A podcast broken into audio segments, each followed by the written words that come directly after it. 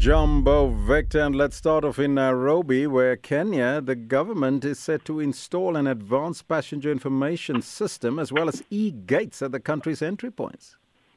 Well, Elvis, this is a great initiative already as the identification system, we talk about this all the time, that Africa, intra-Africa trade cannot happen if movement among different African countries is not smooth. The problem is it is not easy then to facilitate movement without security. You know that Kenya had all kinds of terror attacks, including the Westgate shopping center. So since then they have installed cameras in the streets, the main roads, especially those leading from the airport and to the city, to the city center.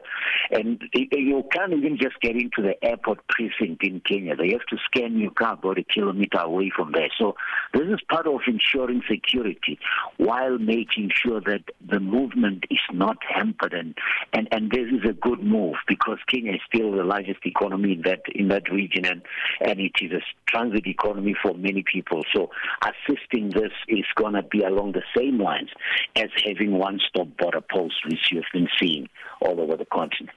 And in Nigeria, S&P revises Nigeria's economic outlook.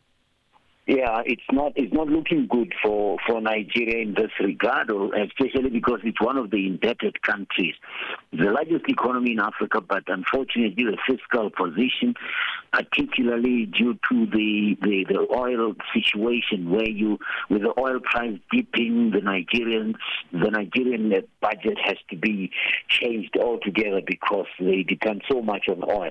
But with the over indebtedness, you and I have talked about this. South Africa is in the same boat. The, the Zambians in the same boat. Kenya in the same boat. With the recovery post COVID, Elvis, the indebtedness of the countries are just too much. And these revisions in outlook are going to affect how easy or how e- cheaply they are able to raise capital, which they need to rebuild after the, the pandemic. And uh, lastly, Victor, in Tunisia, Total Energies Group to install EV char- charging points in Tunisia. That's uh, Total Energies, as you know, it's a company we know very well, the French company. They are the subject of, of contention in Mozambique, uh, Cabo Delgado, because that's where the, attack, the terror attacks are happening. But in this case, it's it's EV. EV is you've seen it that wherever you go, you see points where cars can be charged, and it's just to show them. That's why they changed from Total to Total Energies because they say they are an energy solution, and because they are anticipating electric cars to form more and more part of the transport solution.